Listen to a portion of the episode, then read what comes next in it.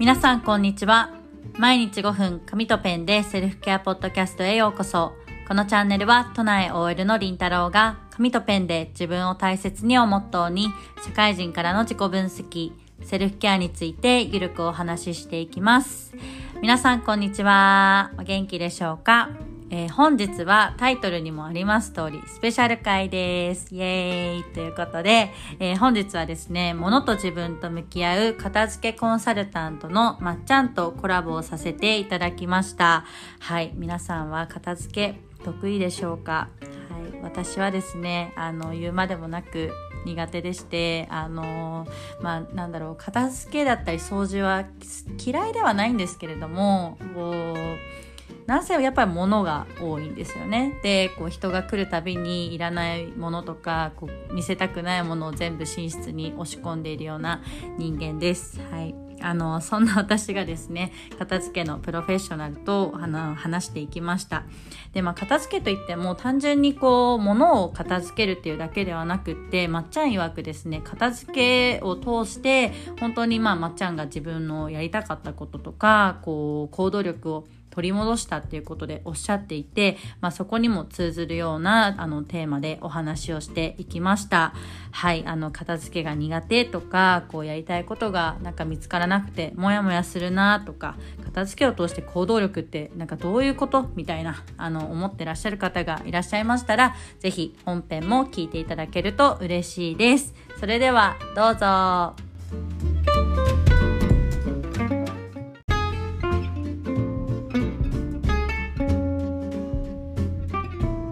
はい、えー、本日は物と自分と向き合う片付けコンサルタントのまっちゃんにお越しいただきました、えー、まっちゃん本日はよろしくお願いします。はいよろしくお願いします。はい、えー、念願の、えコラボが叶いましてあのとてもホクホクしております。じゃあ簡単にまっちゃんの、え自己紹介と,、えーと、どんなことを普段されているのか、えご紹介いただけますでしょうか？はい。えーご紹介いただきありがとうございます。えー、私、まっちゃんはですね、物と自分と向き合う片付けコンサコンサルタントをやってまして、えー、ポッドキャストとインスタで情報発信もしてます。はい。ポッドキャストはまっちゃんの片付けラジオっていう名前で、あの、カミカミのラジオをやっております。はい。で、あの私はもともとあの医療職なんですけど新卒であの大きい病院に勤めてた時に、しんどくなって1年目で辞めたんですよね。うん、で辞めた後にまあ無職になるわけですから時間がねたくさん余ってで私シェアハウス女の子としてたのででその時にその自分の有り余った時間をどうにかあの人の役に立つために使いたいと思って家の掃除とかあの片付けとかあの全力でやってたんですよ。もともと片付けは好きで。でその時にあの本屋さんでたまたまあの近藤まりえさんのあの片付けの本を見つけてでその通りにね片付けをやったんですよ。うん、うん、そしたらあの頭に余白ができたし何よりなんかこう忘れていった自分のやりたいこととか好きなこととか思い出してそこから行動に移せて人生がねすごい変わったんですよね。それこそ留学行ったりとかで今も自分のその好きなことを仕事にしてあのポッドキャストを撮っている今っていう状態なんですね。そうそうそう予想だにしていない未来みたいな。でまあその経験を通して私はもともとあの自分を押して隠してこう我慢してたタイプの人間で確かりんちゃんも共感できるって前言ってたんですけど人生は修行だと思ってて楽楽 そうそうなんか楽な道っていうか楽しい方の道あんまり選んできてなかったんですよね。うん、でもあのまあ今までの経験を通して、まあ、人生ってもっと楽しんでいいんだなって学んだので、そうまあ片付けを通してこの人生をもっと楽しんでいいんだよっていうメッセージをねえたくて動いているところです。はい。はい、ありがとうございます。あのー私もこうまっちゃんのこう人生を人生は修行だっていうのすごい共感うん。あのーなんかポッドキャスト聞いててもやっぱりこう自分を抑えてきたとかこうやりたいことをやってこなかったっていう、まあ、経験ですとかそれからこう片付けを通してこうさっきおっしゃってたこう頭にこう余白ができる感覚とかこう、うん。見つけて行動が、まあ、留学とかこうこんなポッドキャストをやるっていうビッグな行動ができてきたっていうその経緯からあのすごく気になるので今日はいろいろとお話できたらなっていうふうに思っております。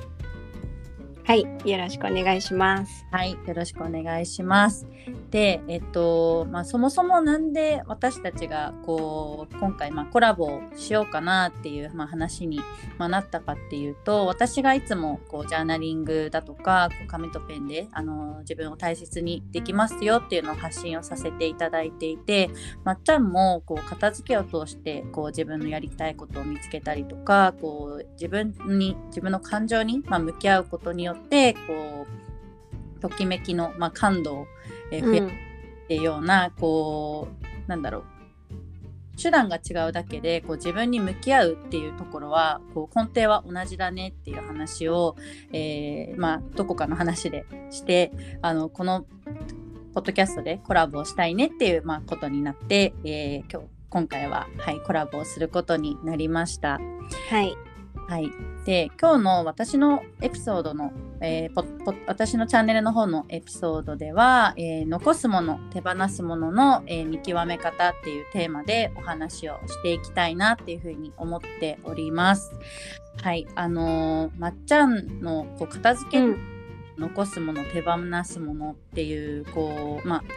単純な片付けこう物をこう移動させるとか収納させるっていう、まあ、イメージが片付けは強いんですけれども、まあうん。こう言っている片付けっていうのはこう自分に必要なものをこう残してこう自分に不要なものは手放していくっていう、まあ、その要素ののかなっていうふうに思うんですけど、こう片付けを通してその見極め方っていうところはどういうふうにやっていくものなんですか？えっとですね、私これまず片付けで一回すごい大きい失敗をしてるんですけど、うんうんうん。あのまあねよく巷でその断捨離とかも流行ってましたしそれこそこんまりさんも流行っててテレビでもよく出てたのでこうふわっと物を減らせばいいんだなみたいな。うんうんうん。片付けは物を減らすのが大事なんだっていう考えはそうそうそうミニマリスト的なね。うんうんうん。そう。考えがあったからその一応ねこんまりさんの本は読んだんですけどうん。あの、まあ、私結構ズボラなんでそれを ズボラだしそのままやらなかったんですよ。本の通りやらずに物を手放せばいいんだ。いらないものは捨てていけばいいんだと思ってうんうん。やたら何もない部屋になっちゃったんです。前写真見ました。ねみ見せましたよね。なんか質素でしたよねそうなんかこれこの部屋でくつろげるの？みたいな、うんうんうん。なんかうん。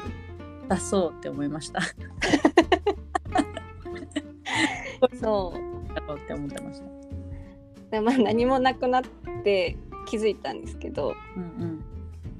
あの何もない部屋にもかかわらずそこからまた捨てるものを探し続けるっていう、あの脅迫なんていうんだ？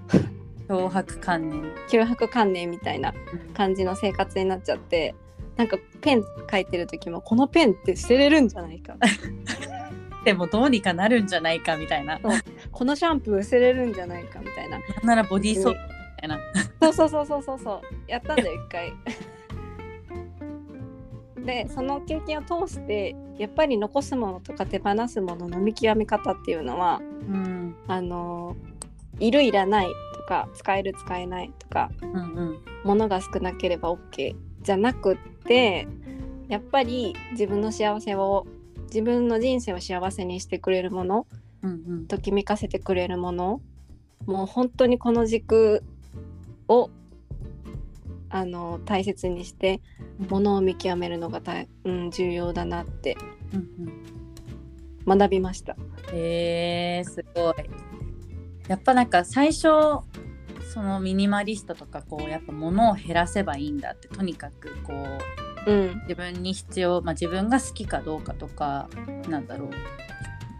本当に好きかどうかっていう自分の感情よりもこう本当にそのもの自体の価値というかものが必要かどうかとかなくてもできるかどうかっていう基準で選んでいった結果、まあ、質素な部屋になって結局あれなんか物減らしたけど自分なんか満足してないなみたいな。そう。んうんうんう多分そのミニマリストの人とかはそれが楽しいからやってるうんうん。うんわけで、もうなんか決めてるって感じですよね。そうそうそうそれにときめいてるから、うん。それはそれで幸せなんだけど私はそれじゃなかったっていう。えー、なるほどなるほど。うん。なんかそもそもときめくっていう感覚がうん。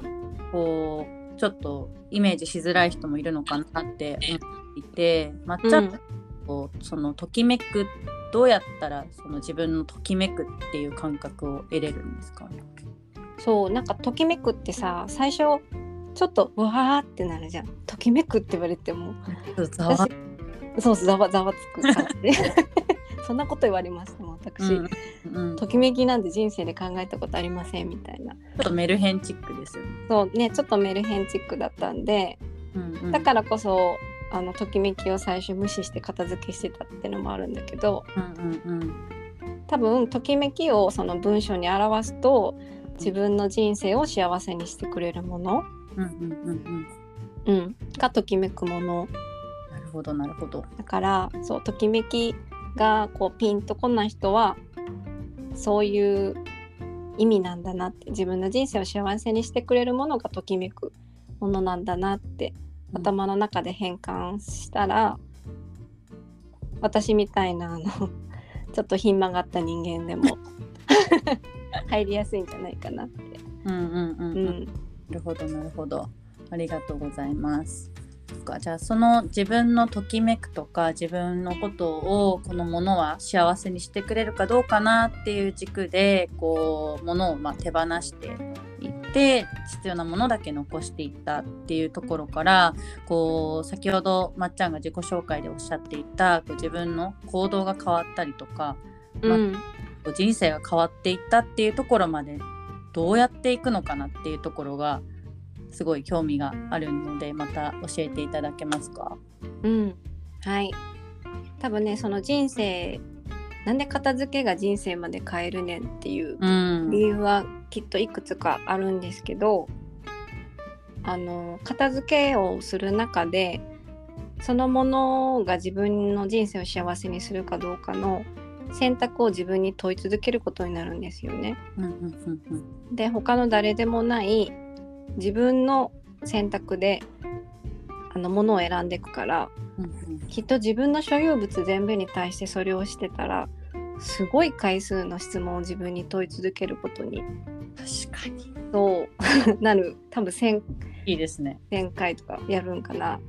うんうんうん。もう本当に鉛筆1本ぐらいまでやるから。うんうんうん。うん。だからまず自分に自信がつくと思うのね。自分でこれを選び抜いたっていう。自分の選択でこのものを選んできたっていう自信がついてでそこから物だけじゃなくて行動も自分で少しずつ選んでいけるようになるからこそうんうんうん。人生がその自分の思った通りに自分で自分の人生を選択して歩んでいるんだっていううん。気持ちになっていくんじゃないかなって思います。うーんなるほど。うん、生きて普通に生きてたら私しなんかこれやってて幸せかなとかこうこれを持っていて幸せかなとかこの人と一緒にいて幸せかなとかって考えないですよねいちいち。そう。考えないしなんかふと思っても忘れたりとか蓋をしたりとかするうんうんうん。と思うのね、きっとそのジャーナリングもそういうところをこう落とさないように拾い上げていくようなうんうんうん作業もあると思うんだけど、似てるう。ん、そうなんですよ。うんはい。だからそれを一個一個の本当にものにやってったらそれこそ何か買い物行く時とか一つとってもうん。それを問いかけるわけだから本当に行動が変わっていきますよね。そう行動が変わってくる。うんうんうんうん。なるほど。ありがとうございます。でなんか聞いていてすごいやっぱり私の今紙とペンで、まあ、自分のことをセルフケアしたりとかこう、うん。続けることで自分のことを知っていくでそれがこう行動を変えて人生を変えてっていうところにすごくやっぱり流れが似てるなっていうのを、はい、話しててすごく思いました。ね。うなんか前ジャーナリングと片付けの話をりんちゃんとお話ししてた時に似てるってなったもんね。似てる似てるって なんか根っこ一緒じゃないみたいな。うんうんうんうん。あれですよね。このポッドキャストのなんか軽く話なんかどういう風なのを話すみたいな言ってたのかな。やっぱうんそうえみたいなそうそうそうそう。言ってましそたの時。うんうんううん。ん。確かに確かに。ありがとうございます。じゃあさっきねうちらでそのジャーナリングと片付けのね共通点があるっていう話をししてたんですけどうんうん。あのジャーナリングから見てのあの残すものと手放すものの見極め方って、うん例えば具体的に言うとなんかどんなのがあるのかなやり方とか、うんうん、りんちゃんがやってきた方法として。はい。えっ、と、うんまあ、ちょっとまた改めてジャーナリングってまあ何っていうところからこう、うん。簡単にご説明というか、あのーできればなって思うんですけれどもあの、まあ、ジャーナリングはこう自分のこう感情とか、まあ、出来事っていう、まあ、日々の出来事っていうものをもうとにかく無心で書いていくっていう、まあ、作業なんですよね。で私はまあ寝る前にやっていベッドでやっていてこうもう日々もう何でも感じたこととか一日に起こった出来事っていうのをぶわーって書いていって、まあ、最終的には自分の、まあ、感情っていうところに一番、まあ、フォーカスをしていくものになります。であの、まあ、その感情っていうのは例えばこう、まあ、ポジティブなことなんだろうこう嬉しかったなとかあ自分これ好きだなとか得意だなとかあ感謝できるなっていう、まあ、ポジティブなことから、まあ、時にはもちろんこうなんかこれ嫌だなとかムカつくなとか苦手っていうようなこうネガティブな、まあ、感情とか出来事っていうのにもこう向き合っていくんですよね。で、そうんっていくと自分がどういう時にじゃあそういう嬉しいとか好きとかこう得意だなっていう風なこうポジティブな気持ちになるのかで自分がどういう時に逆にネガティブな気持ちになるのかっていうこう傾向が、まあ、見えてくるですよね。でこう傾向が見えてくるとあじゃあ自分ってこうこういう時に嬉しいって思うからこうそういう時間を増やそうとかあ自分やっぱりこういうところ苦手だからじゃあ苦手をこう克服というよりはこう苦手をいかにこう自分の好きなやり方でやり方をかっていうようなこうやり方をこう変えていくこことによってこうなんだろう苦手な自分も自分として受け入れていくっていう、まあそそういう作業になるんですけれどもその自分の感情っていうのはじゃあ何から、まあ、生まれるのかっていうのを考えた時にこう同じものを見てても例えばなんだろうまっちゃんの片付けを好きな人もいれば嫌いな人もいるじゃないですか。うん。でそれってじゃあどこから変わるのか。その好きとか嫌いっていう、まあ、感情とか判断になるのかなっていうのを考えた時にやっぱりその一人一人の価値観っていうもの。そういう価値観っていうものを通してその片付けっていうものを見るからそのまっちゃんみたいに片付けがとても好きっていう人もいればまあなんだろう正直やりたくないって思う人もいる。っていうのをこう紙の上で私はやっていくんですよね。うんうんうん。じゃあその日常にこうポッポポッポ浮かんだり消えたりするなんかこう、うん。好きとか嫌だとかうん。なんか不快に思うなみたいな。うんうん。あのー事柄を紙に書いて、でそれをこうもう一度目にして向き合っていくみたいな。うん。そうですそうです。うん。なんか私もそのりんちゃんのねセッションそうなんかジャジャーナリングのセッションを受けさせていただいたんですけれども。それでそうありがとうございましたなんかその時に頭の中でモヤモヤしてたことをやっぱそのジャーナリングを通してあの具体的にうんうん。そのモヤモヤが何かっていうのが分かったからうん。すごいなって。へえよかった。小学生みたいな。す すごいみたいな。もうそありがとうございます。う、うん、でもその書いていくことでその残すものとかも、うん。こうなんだろうな見つけ出していく感じなのかな。う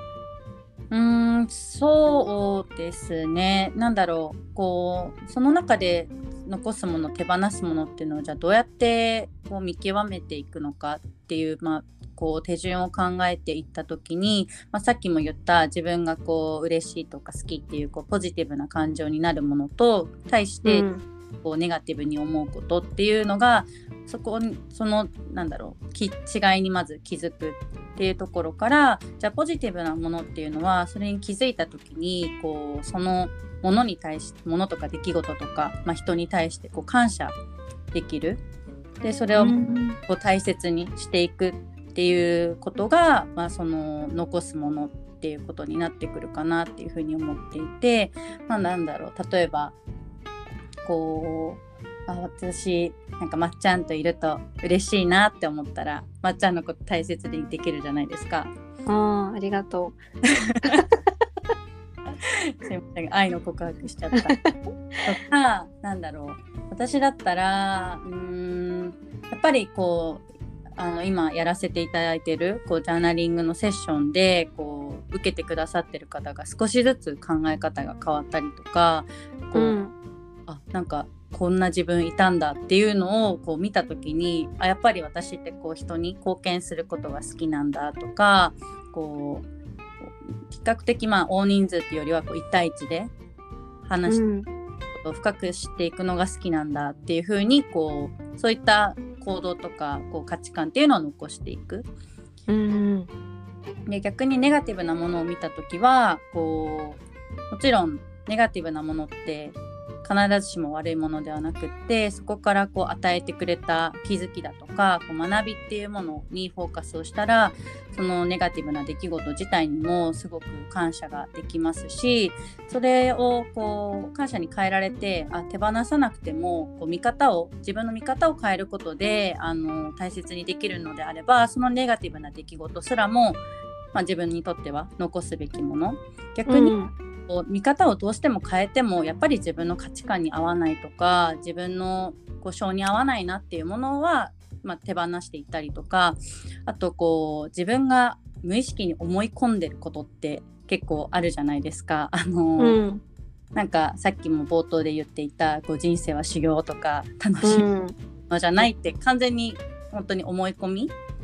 だからそういうのにこう紙に書いてて気づいたらあこれは自分を、まあ、苦しめてるものだなっていうふうにこう手放していくことができるっていうやっぱりこう日々起きてることとか自分の感情っていうのを俯瞰してしてうんこう自分の感情に聞いた時に、まあ、自分が心地いいものかそうじゃないものかっていうふうに私も見極めているなっていうふうには思います。でその俯瞰っていうのはやっぱりジャーナリングのこう得意なことっていうか自分の思考とかを俯瞰して客観的に見れるのがすごくいいなって思います。でりんちゃんもさっきも感謝って言ってたけどなんか手放すものもねこうなんか自分が残したいものじゃないから全部手放すっていう感じじゃなくってうんうんあの自分がこの不快に思ったことネガティブなこととかでももう全てこう見方を変えてうんうん。学べることは学んで吸収してなんかもうほとんどのことに関して感謝してうんうんうん。ねあの生きてる人なのかなってりんちゃんは。そのジャーナリングを通してねこんな超人じゃないかもしれない。まあ、道半ばですが、それを目指す。うん、はい。って思いました聞いてて。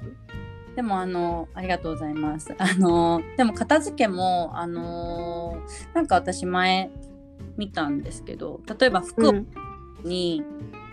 自分がときめくものとときめかないものうんっていうのを見た時にじゃあときめかないものだから無限にしていいのかっていうとそうじゃなくってそれがこうときめかないってこのた、まあ、なんだろうな自分があこういうタイプの服は自分に合わないんだとか好きじゃないんだっていう風に教えてくれたっうんていうことに感謝をしてあの捨てる時にありがとうって言うんですよね。そうそうそうそうんう。確かにそこジャーナリングと似ててすごい似てる。学んで感謝して手放すみたいなそうじゃないとね同じことを繰り返すから、うんううんん同じ過ちをそうですね。学そうそうそう学ばないと。ぶ。うんうんうんううんんだから本当になんかいろんな視点から見てやっぱりジャーナリングと片付けって似てるなっていうふうに改めてお話をして思いました。うんはい、であの、まあ、私たちがこのポッドキャストの、まあ、打ち合わせをしてた時にこう私たちがやってることってやり方は違うけれども本質としてはやっぱり自分の感情に沿ってこう行動を選択していくとかこうそれを、まあ、習慣を選択していく。でその積み重ねが自分の人生を大きく変えていくっていう点でやっぱり根っこの部分はすごい同じだなって思ったんですけどどうですか、うん、いや本当に一緒だなって。うん。やっぱ根底のシンプルなこうやっぱ自分の軸をうん大切にしていろいろ物事とかを選択して、人生が少しずつ変わっていくっていううんうんうんところは一緒だなって、うん、思います。ですよね。なんか本当にあのパッと見片付けと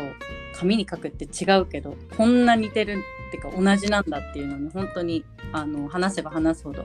驚きがあってあの、うん、今日は面白いコラボでした。はいたくさん話せてりんちゃんのリスナーにもこのなんか片付けとジャーナリングの軸のところがねあの伝わってくださったら嬉しいなって思います。はい。はい、じゃあ今日は改めてありがとうございました。はい、ありがとうございました。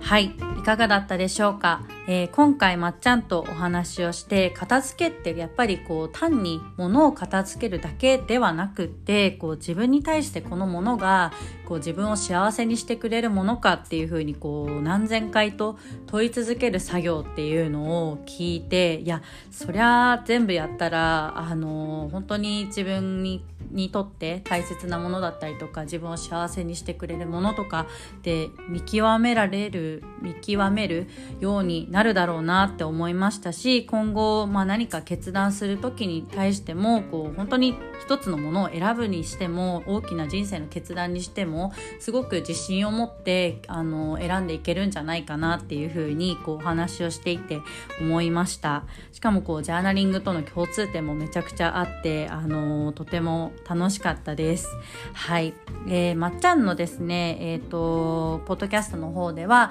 えーやりたいことの見つけ方というテーマであのこちらもコラボしておりますのでぜひ聞いてみてください。でまっちゃんがですね最これから、うん、と4月かなあのお茶会をやるっておっしゃってたのでぜひそちらもあの片付け気になるよとか何かまっちゃんにこう聞きたいことなどある方はぜひぜひあの参加していただければなっていうふうに思います、えーそれでは今日も聞いてくださいましてありがとうございました。また明日。thank you